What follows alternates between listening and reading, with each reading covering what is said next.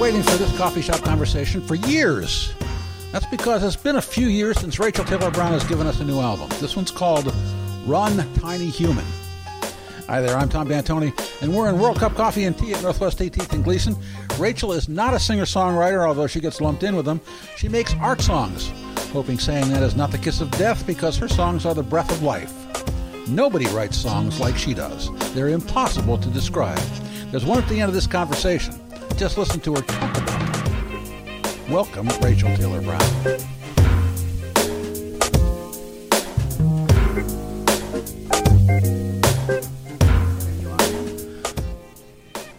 Do, are we talking? Yes, we're For talking. real? We're talking for real. We were talking for real before. You were not. you bef- weren't recording. Before, it. no, I mean, it wasn't turned on. Oh, We were talking for. But, We were but you were just now conversing. you were talking about what you do when you go to a restaurant. yeah. I, I find a booth. If I can find a booth, am I close enough? Yeah. If I find a booth, I get the booth because I love a booth. I love a good booth. Uh-huh. and then I'll go to the corner of it and kind of. But I'll take the side that's not like see, like how I'm facing now, away from the window. Uh-huh. Oh, yes. You're that I don't- backlit. Yeah. Yeah. So I'm not having to stare into the light or the glare. Uh-huh. And then I kind of smush myself into the corner of the booth with the light behind me, like a nocturnal vole. Oh boy, or a vampire. a vampire. Yes. Yes. a vampire. Are you a vampire? I don't like blood. I'm Oh, a vampire that Jeez. that would. Never mind. I'm not going to say what I was going to say. I'm going to say I'm a vampire who would suck something else. but that is But you didn't say that. no. We didn't. We, did, we didn't. We didn't hear you say that. oh man, I wasn't expecting you to hand me the album uh, when you did, but here it is. Well, I thought, you know, I, I don't know if that's a burden or not anymore with CDs when you bring them and give them to people. Some people really want one, like having a hard copy Yeah. of things anymore. But I know you have the files, so you could listen to it. But I thought, I don't know. If you don't want it, just give it back to me. No, I want it. Okay. I want it. You don't have to. I, I know that. A lot of people don't now. It changes every time I put an album out. It's like some, for example, journalists or things want want a hard copy. Some Uh-huh. some want just MP3s or waves. Some want just streaming. But it changes every single time. I'm making fewer and fewer CDs now when Yeah, I put yeah. anything out. Yeah. So have you been interviewed about this album already? I was interviewed for the first time. Well, I've done a couple print email kind of interview Ah, things. those are bogus. They're fun. Some of them. Yeah. One of them I had to do like a list, a list of things, you know, just random shit I like, and that was kind of interesting and fun. Uh huh. Um, but actually talking to someone that first time last Friday, I guess. Wow. So How was that? uh, uh, it's nerve. It was good. It was enjoyable. It was an enjoyable person to talk to, Uh-huh. but it was over the phone. and You're always a little sweaty about something happening with the phone connection, and Yeah. Um, I'm not. no, you're not sweaty or you're Well, not well, on I'm the phone. Sweaty. I'm Italian, but not not about phone connections. I'm sweaty. I'm Italian. You're gonna have I, to- you know, I'm Italian. I sweat. I cry. Okay.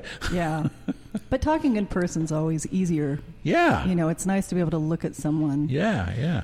But yeah, it went well. I, I, we did one of these things in a booth in a really weird little restaurant downtown. Mummies. Mummies. Yes. Is it still there? Yes, and it still smells as bad. I think that building is getting taken down, though, like so many buildings Yeah. in Portland. But Mummies, I think, is still there. I actually saw, I think Willamette Week or the Mercury did an article that featured mummies, among other places, Uh-huh. as like hidden gems. And I almost sent it to you because I thought, oh my gosh, Tom will laugh, laugh his ass off at mummies being a hidden gem. Did we eat there? We had hummus. Uh, not, not me. That was a pretty. s- I did. Uh-huh. Yeah, I it was a don't- pretty safe bet. I don't eat hummus. Is it a religious belief? No, I don't like its name. I don't eat things whose name I don't like. Hummus. What Like, else? uh, um, um, um, what's the name? Uh, zucchini. What's the other name for zucchini? Zucchini's zucchini's. Zucchini's okay. What, what, what, what's what's the other name for zucchini? Oh, patty patty pan, No, uh, I can't remember now. gourd. no, Uh, no, it's not a gourd. I don't know. Anyway, Uh, squash squash. Yes, I don't eat squash because it's a, because It's they a- call it because squash. it's squash. but if someone squash. It's squashed. but if it's- someone serves it to you and under call the it zucchini. guise of zucchini, And call it zucchini. It would be okay because it's Italian. But squash, forget about it. wow, No, thank you. you're an interesting man. wow. Oh, and, and Do you like eggplant? That to me would be worthy no, of not no, that's being that's a eaten. horrible name. yeah, and, and it's a eggplant. horrible vegetable. Um, um, yes. It's, In addition, yeah, yeah. I can't eat. I don't understand the appeal. I don't understand the appeal of eggplant, and I don't understand the appeal, you know, because it's slimy, and I Yeah. don't understand the appeal of clams, clams and and Oh, clams. oysters and Clams is like eating pencil erasers. right Yeah. sautéed in And butter oysters and, are disgusting. and it seems like the thing that people like is the sau- is the butter, right? Yeah. You're not really chewing it. You're just supposed to swallow I- them. I or did is that it- oysters? I did a TV story on a guy who broke the world's record for eating raw oysters. Ugh. and he would he had them all set up in beer mugs, and one after another he'd just pick it up and go, Glug, glug, glug, glug, glug, glug, glug, glug, pow. Glug, glug, glug, glug, glug, glug, glug, pshoo. Glug, glug, glug, glug, pshoo. and over and over. It was like it was about ninety seconds, and I let the whole thing play. And I had this beautiful willowy girlfriend at the time, very classy, much too classy for me. And and I, and I said, "Honey, I have a story on tonight. I'd like you to see." Right? And and she said, "Okay." So we sat down, and the story came on, and there's all these this long ninety second shot of him glug glug glugging oysters from beer mugs, and she couldn't look. She couldn't watch, and I knew it was not meant to be Because of the because why she couldn't watch it. you you why did what She couldn't watch the guy and that was guzzle oyster raw oysters. and that was important to you. Well, yes. Why? It was my story. I Oh, thought it 'cause it was, was your my story. story. I Right. thought it was hilarious. okay, okay. And I it- missed that part, it's- sorry. It had never been nothing. It had never been on TV. Like no- nothing like that had ever been on God, TV. what does that do to your digestive system? I don't know. But I, I used to do. I had had a series, long series of of eating stories like that, eating, eating contests. Like That's guy- not eating. The guy, yeah, it is. Well, it is. of course it is. I don't know what that is. Like there was a, a guy who tried to break the world's record every year for eating raw eggs. Ugh. and he would eat, he would do them out of a beer mug, you know, put 'em- and he would throw up every year. Oh. Yeah, The wasting food stories kind of bother me. Now, you know, I mean, you think about somebody coming up, please, sir, may I have a, may I have a crumb of bread? Seeing that No, I story, gotta break the world's record for eating raw eggs. maybe they could spare some of those raw I've gotta eggs. get in the Guinness Book. yes, perhaps No, it's the Guinness Book for me. they ignore the poor, the poor Get on waif. food stamps or something. The matchstick child is that's right. ignored. Can't even spare a raw egg for them. Uh, hey, I want you to put me on TV. you kidding? Oh. Well, Danny, I'm not sorry I missed that story. Danny Killer Marsh was the name of the guy every year. Don't remember his name. Yeah, yeah. No. he's a Facebook friend. No. Yes. Oh. and then and then he would add people to the contest as the years would go on, and and but he would throw up every year. That's nice. And then finally, a man mountain won the contest, going away. what? He the, the, he just he broke the world's record. This other guy, this, this man mountain. He was a giant man of egg. Yes. Well, maybe is that what created the mountain? Is, I don't think so. I think it was probably all the beer and the, and, the, So that and was it for everything your- else he ate. that was the it, that was it for your friend. That was the end. Yeah. Well, I'm sorry about that. Yeah. That's a tragical tale. Yeah. Well, Well, um, why is this called Ron Tiny Human? I liked the name. I'm trying to remember actually why you know, we always have you always have kind of a little list of names Uh huh. for things. I liked the flow of it. Um, Who's the tiny human? well, everyone. Okay. I mean, humanity, Yes. all humanity. And we're all running away. Uh, I think we're running from a lot of things Yes. right now. Yeah. Yeah. It fit because yeah, I'm writing a lot in the on the album about God, I should think about this stuff before I Why? No, it's better off the talk top to of your you head. because I just don't think No, it's better off the top of your head. I have no quippy short explanation. It's a podcast. It doesn't have to be quick or short. Oh good, I'll just talk for the Just next talk. Yeah. drone on. Yeah. As on and is on my and on. way. That's fine. Um, yeah, I just felt like I, I think people are faced with, a- and let's say Americans, though it's global too, but I think Americans in particular right now are faced with a lot of uh, a lot of stresses of a new sort, hmm and it's been interesting to me to watch how typical coping mechanisms that people have are kind of going on steroids now to use a cliche Oh, you yeah. know people are sort of the things that have kept them propped up in the past are um, just getting crazier people are getting crazier in how they they're coping with what's happening in America, I think. Yes. Yes. How are you coping? Oh, Well, you get to get it all out in your in your mu- you not not get it all out, but you get- you there there are things on this album here that uh, that uh, I have never heard you express in quite that way, like what? like when you get really loud. Oh, you mean singing wise? Yeah, Well, I sing loud. You've heard me sing loud. Not like this What are you talking about? Little little gyre? little gyre, absolutely, and and um, um, what was the other one? Anyway, especially little gyre, Well, I'm which kinda, I had to look up. Oh, There's several things I had to look up on this album, in, in, including including um, MC1R. oh, well that yeah, I Yeah. I had to look that up.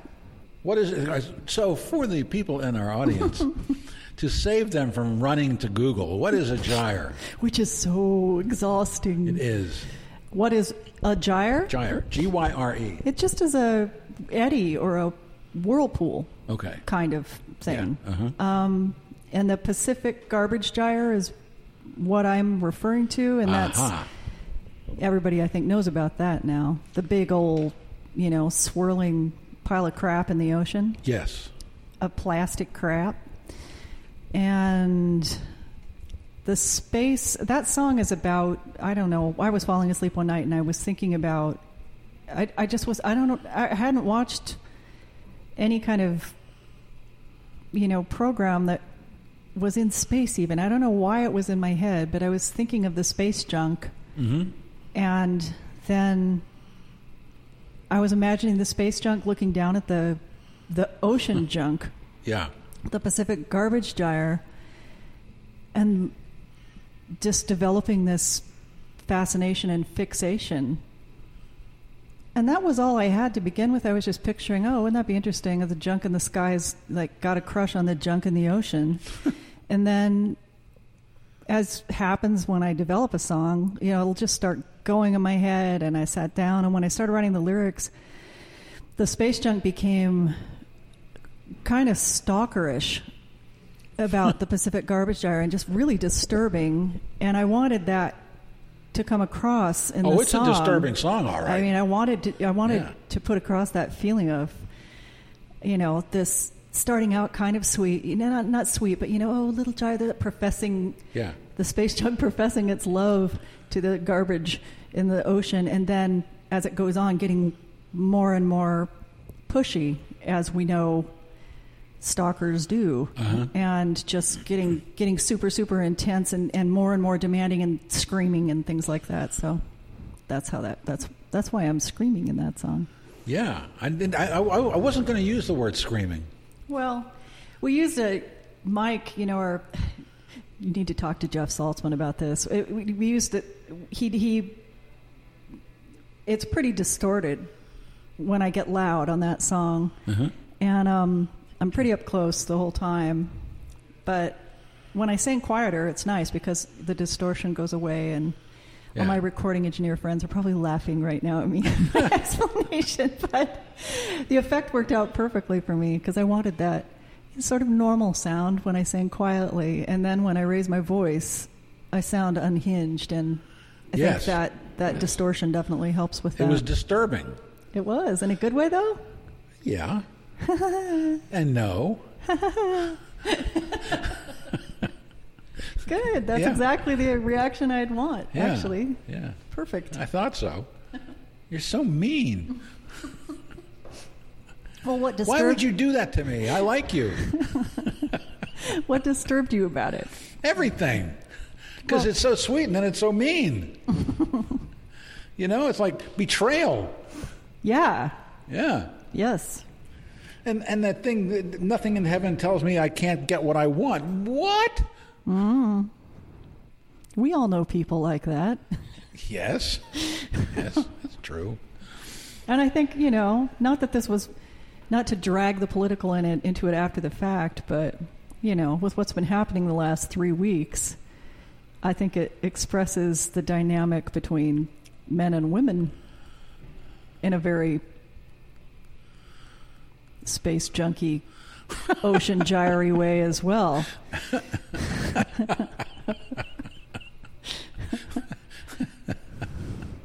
Oh, jeez.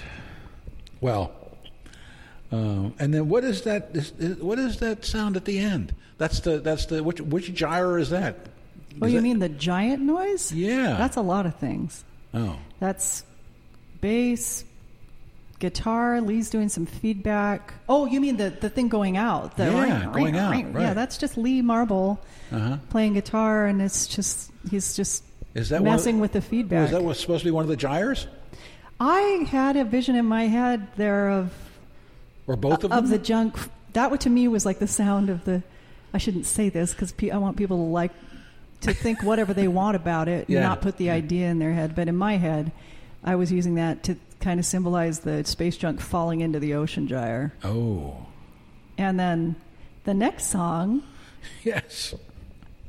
I was sort of imagining it proposing to the garbage. but then that changed because I got so psychotic as the space junk in the previous song that yeah, I did, then I didn't really want the space junk to, or the garbage tire to marry the space junk. Has, there, has anybody ever used Bag of Bones as a real at their real wedding? Oh no, uh uh Why? Maybe they will now though. I would like them to. I don't know. You think it's a nice wedding song?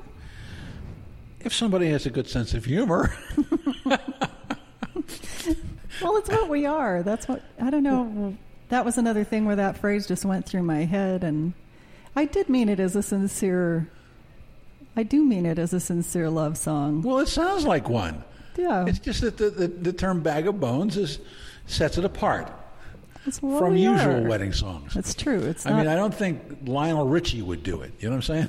he might. He might, but I don't think so. Lionel Richie, do my song. Please. This is my plea to you, Lionel Richie.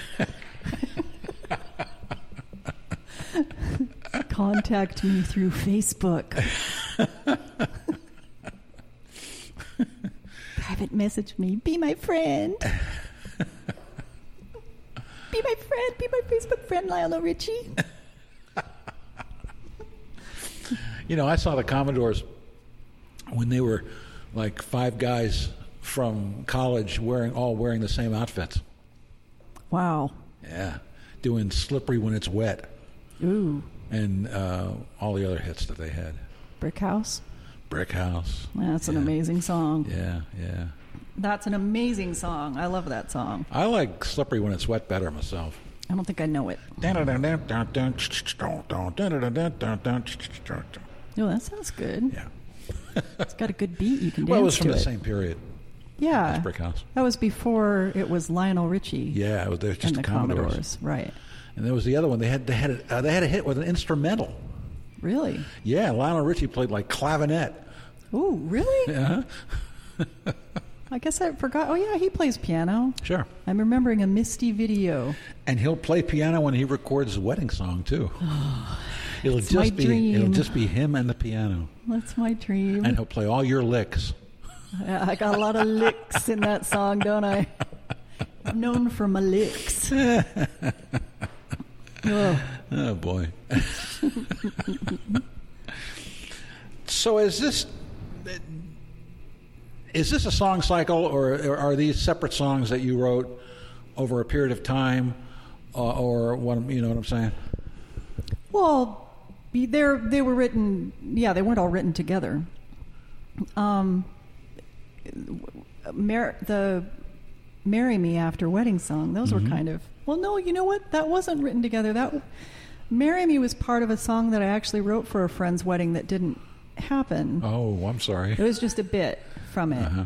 Um, but as far as the rest, you know me. I mean, I do think of albums, and they are like a song cycle to me. They are like one piece, though that's really outdated now, I know.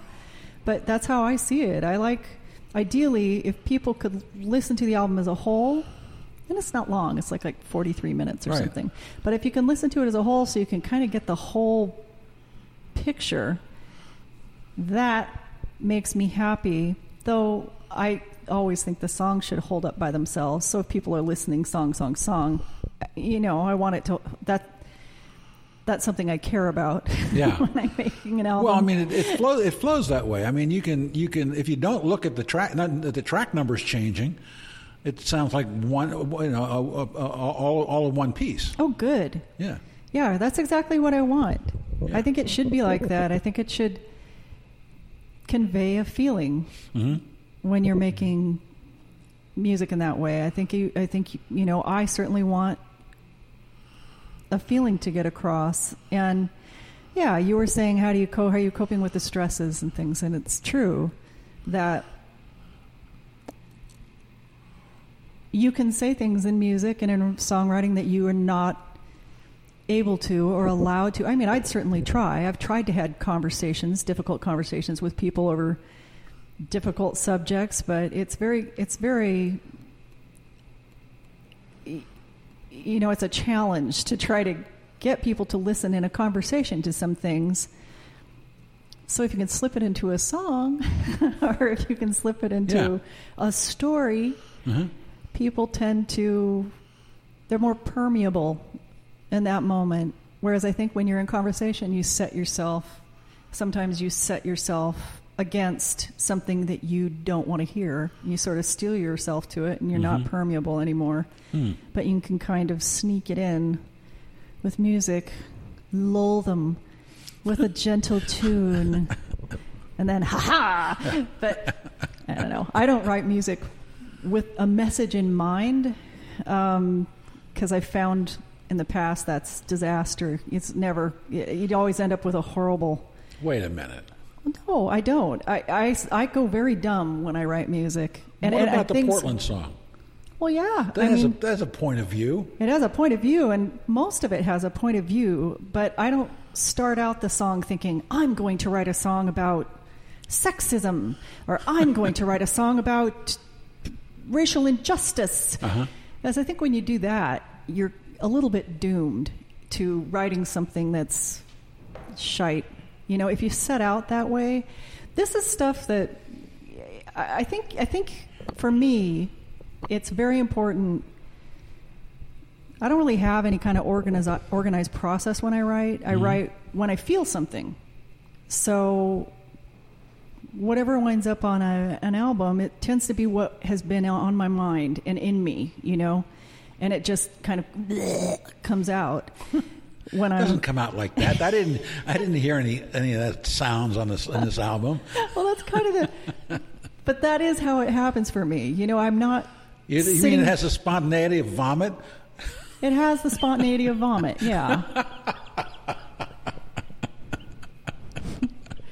it's a process of emesis, but it Yeah, I don't sit down. I don't have appointment. You know, I don't sit down and have appointment writing. I don't. s- I'm going to write a song today. Yeah. So I'll think something like I was laying in bed and thinking of the garbage song, and and then I'll sort of head over to the piano the next day. And then I'm not saying it's thoughtless. There's a lot of thought involved. There's a lot of you know decision making involved and things like that. But I do kind of just go a little bit dumb when I'm writing, so that I'm not forcing forcing it.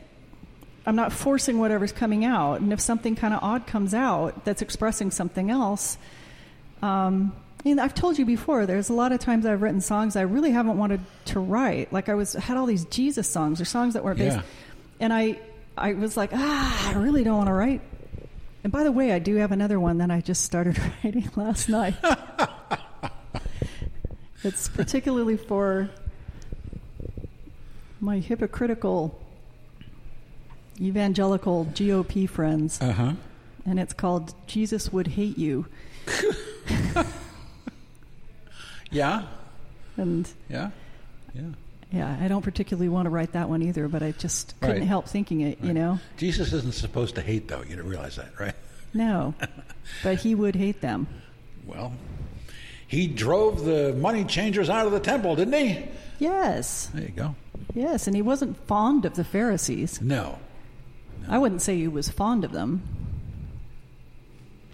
But anyway, so yeah, I I try Well, to- you know- I, I definitely have opinions and on the Portland song, yeah, that's wow, you, you know, that reflects my opinion on what's happened to Portland, Mm-hmm. but I tried to approach it from a little bit of an oblique angle. Mm-hmm. And just yeah, I don't know. I didn't. I didn't expect that song. You know, I sat down and was playing the melody first, I think, Uh-huh. and then I was just thinking the "I heard you really like you" thing, and then Yeah. I wanted a little counterpoint with that that I was playing in my right hand, and well, not a counterpoint, but a, a off sort of harmony, Uh huh. and yeah, I mean, I don't. I didn't think a- think really very hard when I wrote that. Oh, the one thing that did inspire me with that song though was Ben, oh, a friend of mine. Maybe I shouldn't name him. Maybe he doesn't want me to name him. Too late. but he had actually had a conversation with someone where they had, you know, waxed poetic about Portland and moving here, and oh, my life is going to change, and unicorns and rainbows, and Oh. and he said, "You and everyone else." You know, though, th- my life did change when I moved here. Well, it you was it lived was here at a twenty. It was, different- it was twenty-one years ago. I can understand that then. Yeah. I don't Right. understand people moving here now, but I can understand that then because you y- you know I it was cheap. Yes. People were friendly. Traffic was you had tons of elbow room. Yes. Yes. Um, I get and it. it was funky. up until about 2000, I guess. Yes. And I have a lot of friends that moved here in the 90s. Yeah. Um, I could see you coming and going, oh, wow, Yeah. this is where I want to be. Yeah. I even wrote a- an op-ed piece about how how much better it was than Baltimore, and I, and I sold it to the the Baltimore newspaper for their op-ed, and I sold it to the Oregonian's op-ed too. I think I read that. Yeah. I think I've seen that piece. Yeah, yeah. I, uh, I think I reprinted that because none of my none of my Oregonian pieces exist online. Thank Well, you, Oregonian. They didn't. They didn't archive. No, Yeah. no. They they didn't hear about the internet till about oh 2006 or so. Now it's all Somebody that it told is. them, you know. uh, That's all it is now. Yeah, it is. Yeah. So sad. So uh, speaking of Jesus, this song here called "God." Hmm. Uh, has uh, one of your most memorable lines. They're all memorable lines. This is a great song. Oh, thank you. What's your What's your favorite line in that in that song?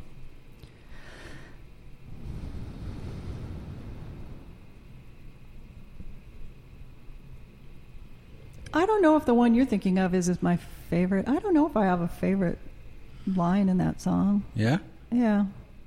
huh? Didn't really think about it. My, mine is that uh, I may have made you up. God, I miss you. Although I may have made up you. Yeah, made up you, right? Yes. God, I Oh. miss you. Yeah. Yeah. Yeah. It was a heartfelt feeling. Uh huh. I was a born again Christian in high school Uh huh. and kind of went through this, you know, metamorphosis or as I got older, you know, you just learn more about where where religion comes from and where the the holy books come from and all of the, you know, muck and hidden agenda and things Mhm. behind things, but you know, it is very comforting to have a God or someone Yeah. that you see as in charge of everything and that there's some order and control in the world. And eh, some people I like to refer to karma, and I always am shaking my head at No. that too because I'm like, yeah, tell it to. Right. that's how that's how his followers think about Trump. That, They see him as a god. oh, well, yeah. Yeah. I don't know if they see him as a God. I think they, Oh, I think they do. they see him as making them winners and and that's to me this is, the whole thing is the culture war and the ideological thing That's more like a cult to me. well it is a cult but it's about winning and i think that all of these people who were up in arms about every small you know infraction moral infraction of democrats who now can forgive everything of Yeah. trump Yeah. I do think it's more about winning. It's more about the fact that well, now we're ahead. Now we're now we're the ones in charge, and now now you. I'm thinking of Pride and Prejudice as I say this, but this it's such a obscure reference. I won't bring it Yeah, up. But yeah. there's a part where well, never mind. I will bring it up. There's a part where the younger daughter says to an older daughter. She's just gotten married before the older daughter, and she says, Now you go behind me, Jane. And it's kind of Lydia saying, Now you go behind me, Jane. Yeah. That's what I think of sometimes when I think of how the GOP and Trump supporters are feeling right now. You know, they felt really, really, really, really disenfranchised for eight years. Right. Though it's interesting, when they complain now, you know, and hearken back to evil Democrats, it's always Clinton's, it's always Yes. Hillary and Bill. So Yeah. Yeah. through their lack of complaining about Obama, it's kind of interesting to me. They're Well, endorsing. they've dismissed Obama because he's black. They've just dismissed him completely. Right. But Yeah. they don't go after him like they do the Clintons now, which is an interesting thing. they still hate him though. They do hate him, but Yeah. they're kind of tacitly admitting he wasn't that bad, right? He No. wasn't that bad for you. I don't think so. I do think so. But I don't know. Uh, I don't know if I ever told you this, but when I was in high school, my plan was to become a minister, a Methodist minister. Wow, that's that is surprising. I know, That's really surprising. but that's where I got my left-wing politics Methodism. from the church. From the church. Yes, indeed. wow. and uh, you know people like the Berrigans, they were Catholics, but they are you know uh, the, the Berrigans, uh, who were okay, they were um, uh, two priests brothers uh, who were um, uh, they destroyed draft records, the part of the famous Catonsville Nine. Um, uh, who went uh, to the um, draft uh, draft board and burned the records and went to jail and Wow. one of them ended up, you know, they both left the left the priesthood, and one of them ended up marrying an ex nun, which I thought Wow. was romantic. I should know that story. Yeah, Well, wait though, they were priests or they were ministers in Mm-hmm. no, the they, were, they Methodist were they were Church? priests, but you know, I mean, you know, the Methodist Church was fairly liberal at that time, uh, always was. And No, uh, wait. They left the Methodist Church. no, they left the Catholic The Church. Catholic Church. Yeah, Okay, good. Yeah, yeah. All right. but anyway, but I don't was mean good, I I mean was it. I was fans of theirs. I was confused about the I was fans of terminology. theirs because you know, I, you know, I, I I listened to all the Bob Dylan political songs, and you know, when I was in, in high school, and there you go. I think that's interesting. But yeah, I mean, I you wouldn't know, have expected that. Eventually, uh, I realized that uh, I was in the wrong business. so how far did you get? Oh, I didn't get it. I, I didn't get it an- anywhere. Huh. You know, I mean, I did have, I had, had plans mapped out about where I wanted to go to seminary. Oh yeah. Wow. So you were serious. I was serious, yeah. Yes, Hmm. indeed. But then, you know, you find out, well, I guess it's not true. Well, and that is seeing man's giant handprint in the middle of everything is Yeah. definitely a spoiler Yeah, or a yeah. spoils things. But yeah, that But you song. still like the Saints, don't you? I never Did really. you get over that? Well, no, I, I, I'm interested in them because the stories are so weird. Yeah. It's great storytelling. I mean, Mm-hmm. everything about the saints is is fabulous. It's bizarre, Yeah. but I didn't grow up in the Catholic Church. Remember that one song I always I always used to play on the radio of yours? Yes, Yes. Giovanni Bernardoni. Yeah, yeah. That was you liked it because he's Italian. well, I mean, St. Francis. it helped, but it's a That great was so song. sweet of Great you. song. Great song. Yeah, you've been Yeah. a good support. Thank you. but um, yeah, I yeah, I don't have that kind of a that that to me was an interesting exercise or just something fun to look at was the lives of the saints and apply them kind of to Mm-hmm. to modern problems. So, um, The uh, free oh, gig. oh, the other thing that uh, um, uh, will make people run to um, uh, Google is um, MC1R.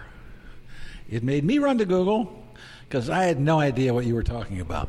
Well, and I probably don't really have an idea of what I'm talking about enough to talk about it. like if there's any geneticists or scientists listening right now, but MC1R is the gene responsible for redheads, basically, or a mutation of that gene, maybe. Uh-huh. And, you know, it came about in these sort of clammy areas like Scotland and Ireland because you couldn't it was difficult to get sunlight you know you you, you weren't Yeah. you weren't and your body needs the sunlight and so my understanding or how I chose to understand it for the purposes of my song was that redheads are a little bit like you know solar panels open to the sun in a way that normal people aren't. And Yeah. I, you know, you, I'm always complaining about we're Facebook friends. We're all I'm always complaining about the sun, Always. and I love the rain. And Almost I love, daily. I love the clouds. Yes, almost daily. Uh, Oregon was perfect for me before it Yeah. went to bloody hell and became hot for half the year. Yeah. I'm like a banana slug. So I, yeah, and I came into this room, we were having the interview, and the lights were on, and I turned the lights off. I mean, that's Yes. how I am about brightness and the sun. And so the song, I, I had read an article pointing out that apparently redheads aren't needed anymore with global with climate change Yeah. and global warming it's so much sunnier in places that were formerly clammy that redhead that gene is it's that mutation or whatever is dying out and so i'm doomed redheads are doomed well i'm not doomed but You're not doomed. yeah they're not making redheads anymore Wow. just not, putting it out Not like there. they used to. and not making redheads like they used to. That's right. but so I wrote that song just kind of about the death of the death of redheads. I'm sorry. Well, everybody should be because it's, it's important. to redheads, it's important. It's important to everyone. It is. What would you do without us? Uh. what would you do? Hand you a bottle of Clairol. Clairol. Oh my God, is that even still around? I don't know. I'm not. I'm not really up on on uh, on, on hair dyes, Hmm. really, except for men. Really? Yeah, Do you use one? on my beard. Well, I didn't ask about Yeah. where. Really? Oh, since 2000 for 18 years. Really? Yeah. That's pretty good. Well, it works. It looks natural and I hate guys with And white beards. luxuriant. I can't stand guys with white beards. I am not going to be a gray beard. I will, you know. I mean, wh- I mean, eventually, when I'm, you know, when I'm in the bed and getting ready to die, it's not. It's I'm, I'm not. They're not going to be able to dye my beard. You could ask someone I to. could ask them, yes, but I'll do it for you. thank you. My last gift. I, no, I had I had this girlfriend, and I said, you know, I'm not doing this. I'm not doing this. I'm not because I had just gotten a gig at, at, O- at OPB. oh yeah. So I'm not going on television with like half of it white and half of it not white. It looks ridiculous, right? So I got this stuff, you know, and and I, she helped me because she she dyed her hair for it's years. not and that years. stuff that comes in a spray can, is it? No, it's not. It's just for men. Ooh. Just for men. Wow. Yeah. And of Oh.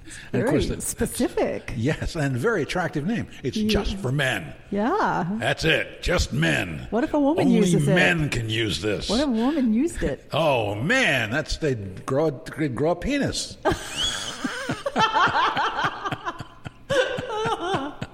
so all you girls out there, Wow. yeah.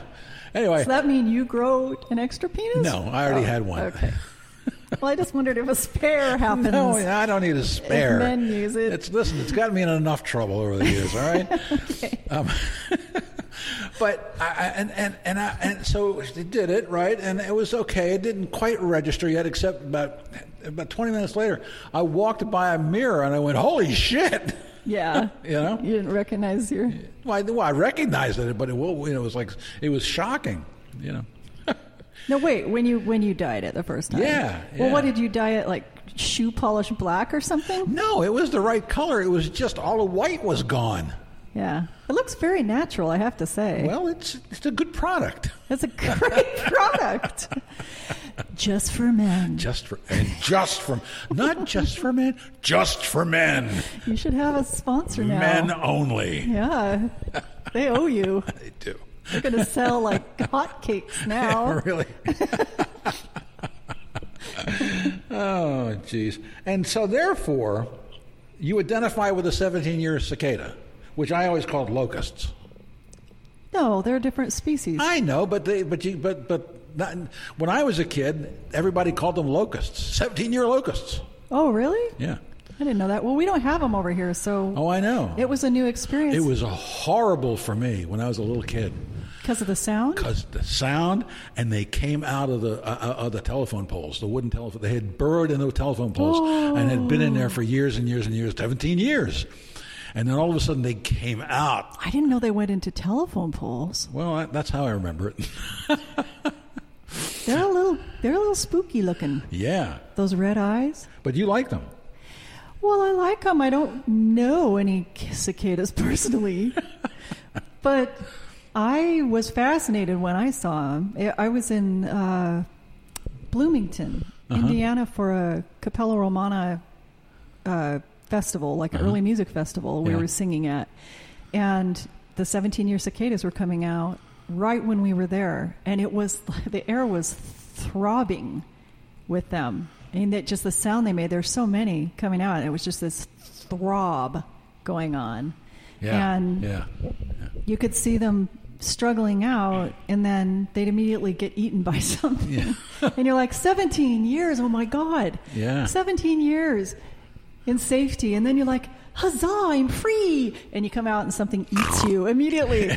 yeah, it was pretty bleak. But yeah, I thought they were fascinating. And I wasn't really thinking much when I was writing that song. Um, that was that was one of those songs where I was definitely sort of half asleep as I was writing it in a way, and Well, was it the, the, the fact that they were 17 years underground with no sun and nothing but dampness? Was it? that's appealing to me. Yeah, That's what I'm saying. Yeah, If that's what you're asking. yeah, it is. that's an appealing scenario. I know.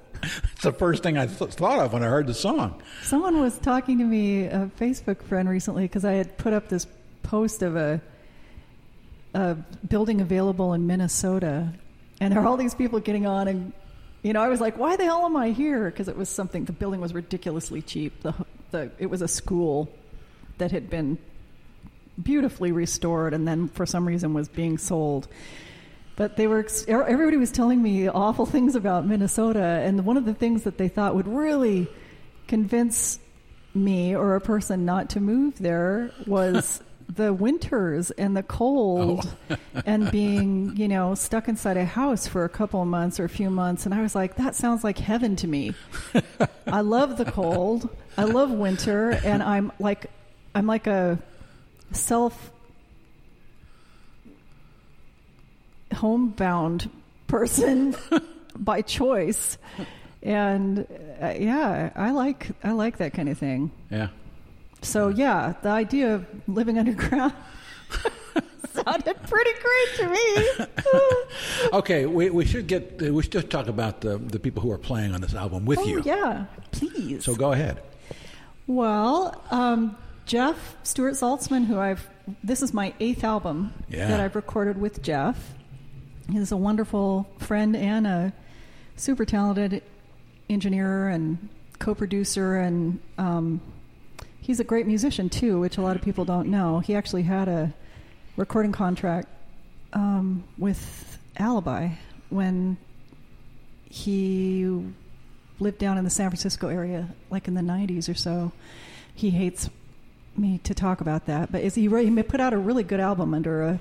Mm-hmm. Um, it's called under the band's name, which was called Cerebral Core, which is basically him. Core spelled C O R P S.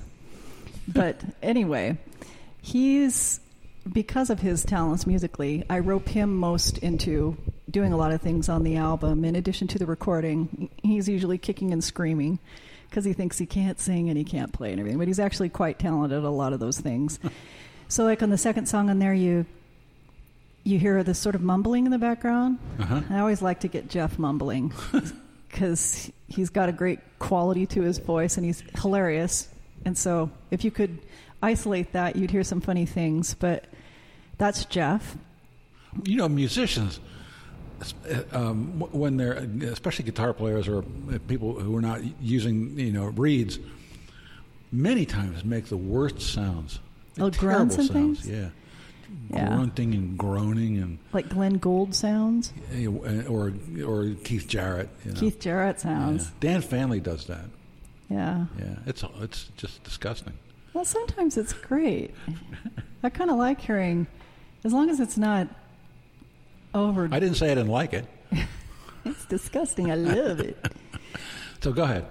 Um, ben Landsberg has been like my right hand band man and good friend for a long time, and he plays also. I think most of the people that I work with play a lot of things, and they can also sing, and that comes in handy. Ben's main instruments viola and guitar and voice. So that third song, the wedding song, your bag of bones, you're talking Mm-hmm. about, that long held. Um, backup vocal part that you hear that that is uninterrupted. There's no breath throughout all of that. Yeah. That is Ben and me singing multi-tracking both of us on a day that we were having like serious asthma problems. Wow. So that it's a pretty high part, as you notice, and Ben can sing way high and low, but that's the two of us just just doing that part and multi-tracking it. And if you listen at the end, you can kind of hear the breaths happening, and they're getting bigger and bigger toward the end. we're, we're just you can hear these moments where we sing. "Oh," and then You can hear like this Yeah. this rasping kind of inhalation. It was hard, but it turned out at exactly how I wanted it to be. And Y- You know, the first time I listened to it was with headphones. oh, we're I good. mean, real, That's not, good. not buds, but real headphones. And um, I thought it was re- really interesting that you left the action of the keys in. oh, I yeah, I like that. Don't you? Oh, I love that. I don't. Yeah. Yeah, it's percussion. It's percussion, really. You know. And I like to hear when someone's done playing. I guess I don't want to hear the tasteful fade. Yeah, I yeah. like to hear when they're done playing. Sometimes you use a fade. I mean, it, it works sometimes, but. Mm-hmm. Uh, yeah, I like I like to hear that stuff myself. There, Mm-hmm. you can hear at the end of "17 Year Cicada," you can hear a car going by, and that's true on a lot of the albums because I'm recording in, you know, a basement studio in a neighborhood that's Mm-hmm. a little bit busy, and it's really isolated in there. But when I'm recording upstairs, outside of the, you know, the real, really isolated rooms which are in the basement, which happens sometimes because we just want the different sound of the wood and everything in the kitchen and the living room upstairs. Then if something goes by, it's on it. It's never bothered me. That's like there's lots of cat sounds on my recordings with Jeff too because he had he doesn't have a cat right now, but he has he had two cats that I recorded most of my albums with, and they they're always with me when I was singing and playing. They'd like Wow. want to be on me, or they jump up on the piano, and you can hear them jumping down, and you can hear them meowing, and I like those kind That's of hom- great. That's homey great. sounds. Yeah, yeah, yeah.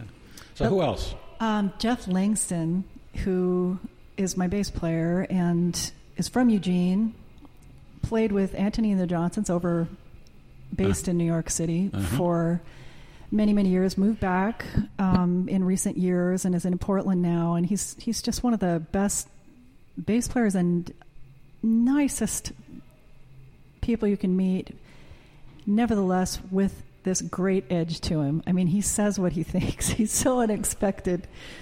He's one of those people I rely on to get a straight opinion from. I mean, all these people I've mentioned so far, Ben and Yeah. Jeff and Jeff, um, are people who I know are going to tell me if something's crap or not. And when I get a compliment from them, it means a lot because they don't just throw it around. They're they're um they're trustworthy as critics. And then Katie, as you know, has sung backup for me. My sister Katie Taylor, Mm. who sang with opera, well, who who directed and artistically managed Opera Theater Oregon for many years, and has a background of singing opera. Um, Katie sings backup with me. Lisa Stringfield Prescott, who sang with Ages and Ages, Uh huh. um, and with Carmina Luna and Carmina Pirana. Do you remember those bands? Oh, sure. She has sung backup on several albums and is and also joins on this one. Lee Marble, who is a great songwriter. Have you talked to Lee yet? Not in here. Yeah, he's great. You would probably enjoy talking to him because he's an interesting guy and very smart. Um, I love the way he plays because he's he doesn't overthink it. He doesn't. Mm-hmm. He he's kind of a he gets kind of a cool, or he can get kind of a cool raw sound that I like. Um, he doesn't do that deedly deedly deedly, deedly. and he can. It's not that he can't do that. He Yeah. can. He's got the skills to do it. But I appreciate his choices, and so it's really nice to Uh-huh. have him involved. And I really don't have a a drummer in the band right now. Joe Mangus played a, the last or the second, third to last song on that album, um, Heir Apparent. And then Mark Powers, who I worked with for the first time, played the other big songs that are on there, and he plays with a lot of people in town. Both those drummers are like super in demand because they're they're not only great drummers, but they're they're very good people too, and they they know their shit. They do their homework. They're great. Um, and the Newmans, you know the Newmans, Gail and Phil from Deorganographia and Trail Band play with Marvin Rindy Ross. Hmm. But they're the ones that make all those cool old Renaissance instruments and Uh-huh. Baroque instruments. Uh huh. And they played on my albums in the past, so they Great. play on this one too. So speaking of heir apparent, is that uh, is that the song of Donald Trump Jr.? No. no. I, wasn't mean, it- thinking of. It could be. I mean, it says, "I don't care about you. I don't care about you. What can you give me? What will you leave me? You promise me more." That sounds like something Donald Jr. would say. Well, it's so universal. Yeah, it could be something that he would say. Yeah. I think it's a it's something that uh, a lot of people could say. I was thinking of it because of a lot of fortunes kind of being run through right now Yeah. by taking care of adult children and sparing them rent and paying for their lives and things like that. Yeah. And then I could imagine those adult children getting to the point of their parents dying and being really pissed off there's no money left. but not really making the connection. That was one of the things that inspired that song and So this is something that they would think but not say. I don't know. I think people now might say it. I would have thought in Really? the past. Wow. Uh, yeah, I think I could hear, I could imagine on a blog or I mean, whatever. I can I mean, imagine. say to their dying parents. uh, well, I don't think someone would directly go up to their dying parent and say, I don't care about you. Yeah. But you did. I didn't to my dying parent. No, no, I didn't. You said it, you- but you said it for them. Yeah. Yeah. How dare I do. you? I do think people now. I probably more people now do think they have. You know, the way I've always looked at inheritance, and people that I know have looked Uh-huh. at inheritance. I mean, I'm not in a situation where I'd inherit squat, Yeah. so it's it's a moot point for me. But I've always thought of it as you think of that as oh, if if that happens, that's a windfall and it's a gift. That's always how it traditionally amongst people I know has Yes. been looked at. Yes. I hear people talk about it now as an expectation. Like they're actually making life plans based Yeah. on the expectation of their parent or whomever dying and leaving them all their money. And I think if you're coming from that perspective, You, Yeah, un- you- you, yeah. ungrateful little piece of shit. 20 years, that's 20 years I put out all my money for you. I wiped your dirty ass when I was changing your diaper. How dare you? No.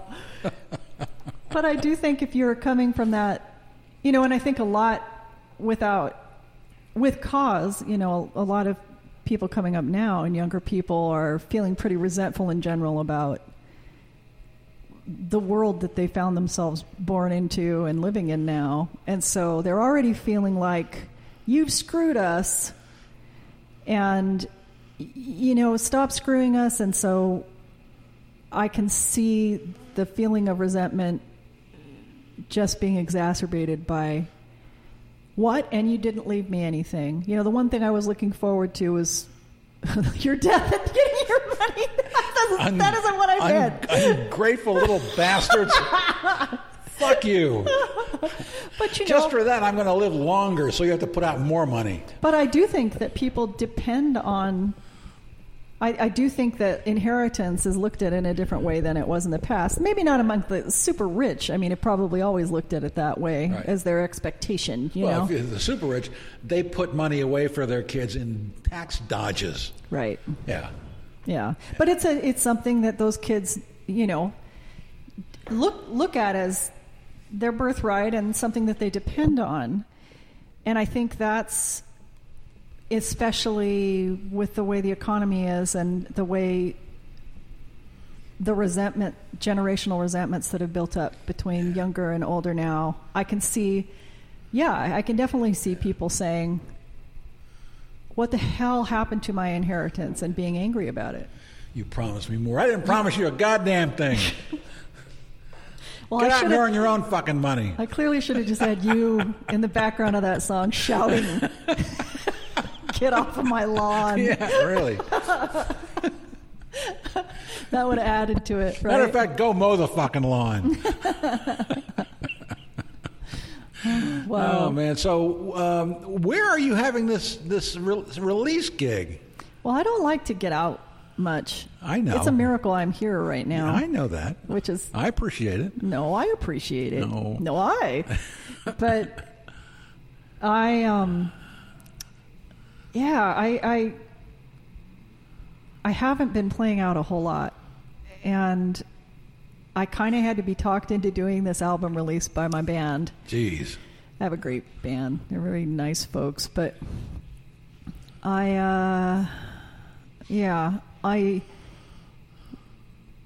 the thought of doing the loading in to a busy area with no parking. I mean, just all the stuff that goes along with playing in a club. You have the advantage of them doing a lot for you. You know, they're going to provide the sound. They're going to Yeah. they're going to take care of the door and all that kind of stuff. But it's, it comes at a pretty hefty cost. They get a big cut for that. But in the past, I've I've had the good fortune to play at Mississippi Studios for a lot of these album releases, Yep. and they're really great. That, the staff there is amazing. The management there is amazing. So that's a lovely place to go play. The sound is always going to be incredible. But this time around, it was like, I just I want a little more. Anything that can reduce the stress level Mm-hmm. is great. And so Ben and Jeff Saltzman both suggested. Ben works as the music director at St. David of Wales Church, which is out in southeast, kind of the Clinton Division neighborhood, Hawthorne. Yeah. And um, they've done shows there. Holcomb Waller has done a show there. Um, uh, I can't remember the, the, the offshoot band from Ex- Explode into Colors, or I don't even know if I got that name right. They did a show there. It's kind of underground and not very well known, but it's a beautiful venue. And the point for me of doing it there, besides it being just a nice place and a comfortable place to play, was that because of Ben's working there, I have all kinds of freedom to, you know, we could take, we don't have to clear out super fast. We could rehearse in the space where we're going to perform. Mm-hmm. And um, it just kind of gave some elbow room and some mental space to be able to do it there. So I'm really so grateful. you're going to sing the song God in a church. and there's a beautiful piano there. yes. Wow. and also the profane songs. the more profane songs Jeez. with apologies, God. Sorry, God.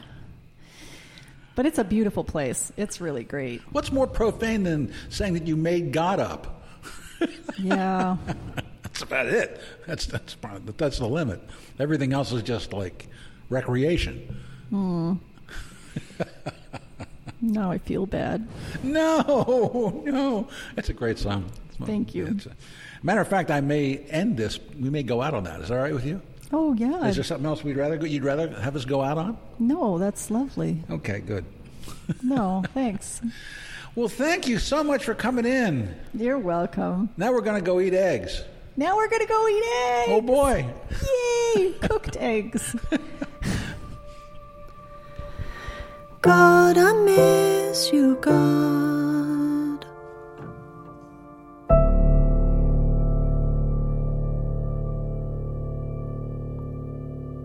I don't have any friends anymore.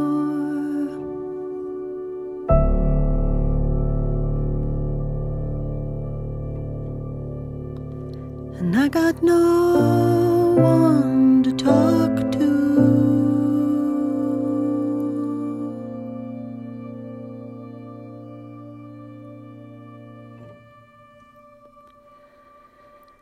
God, I miss you, God.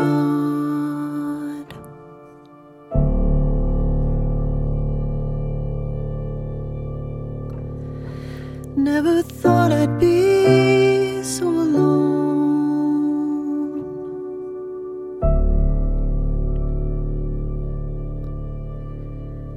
And I got no one to talk to.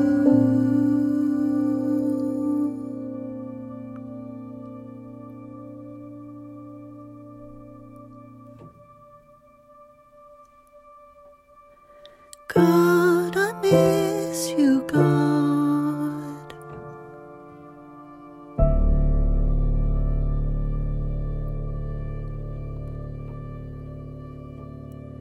Don't have any friends.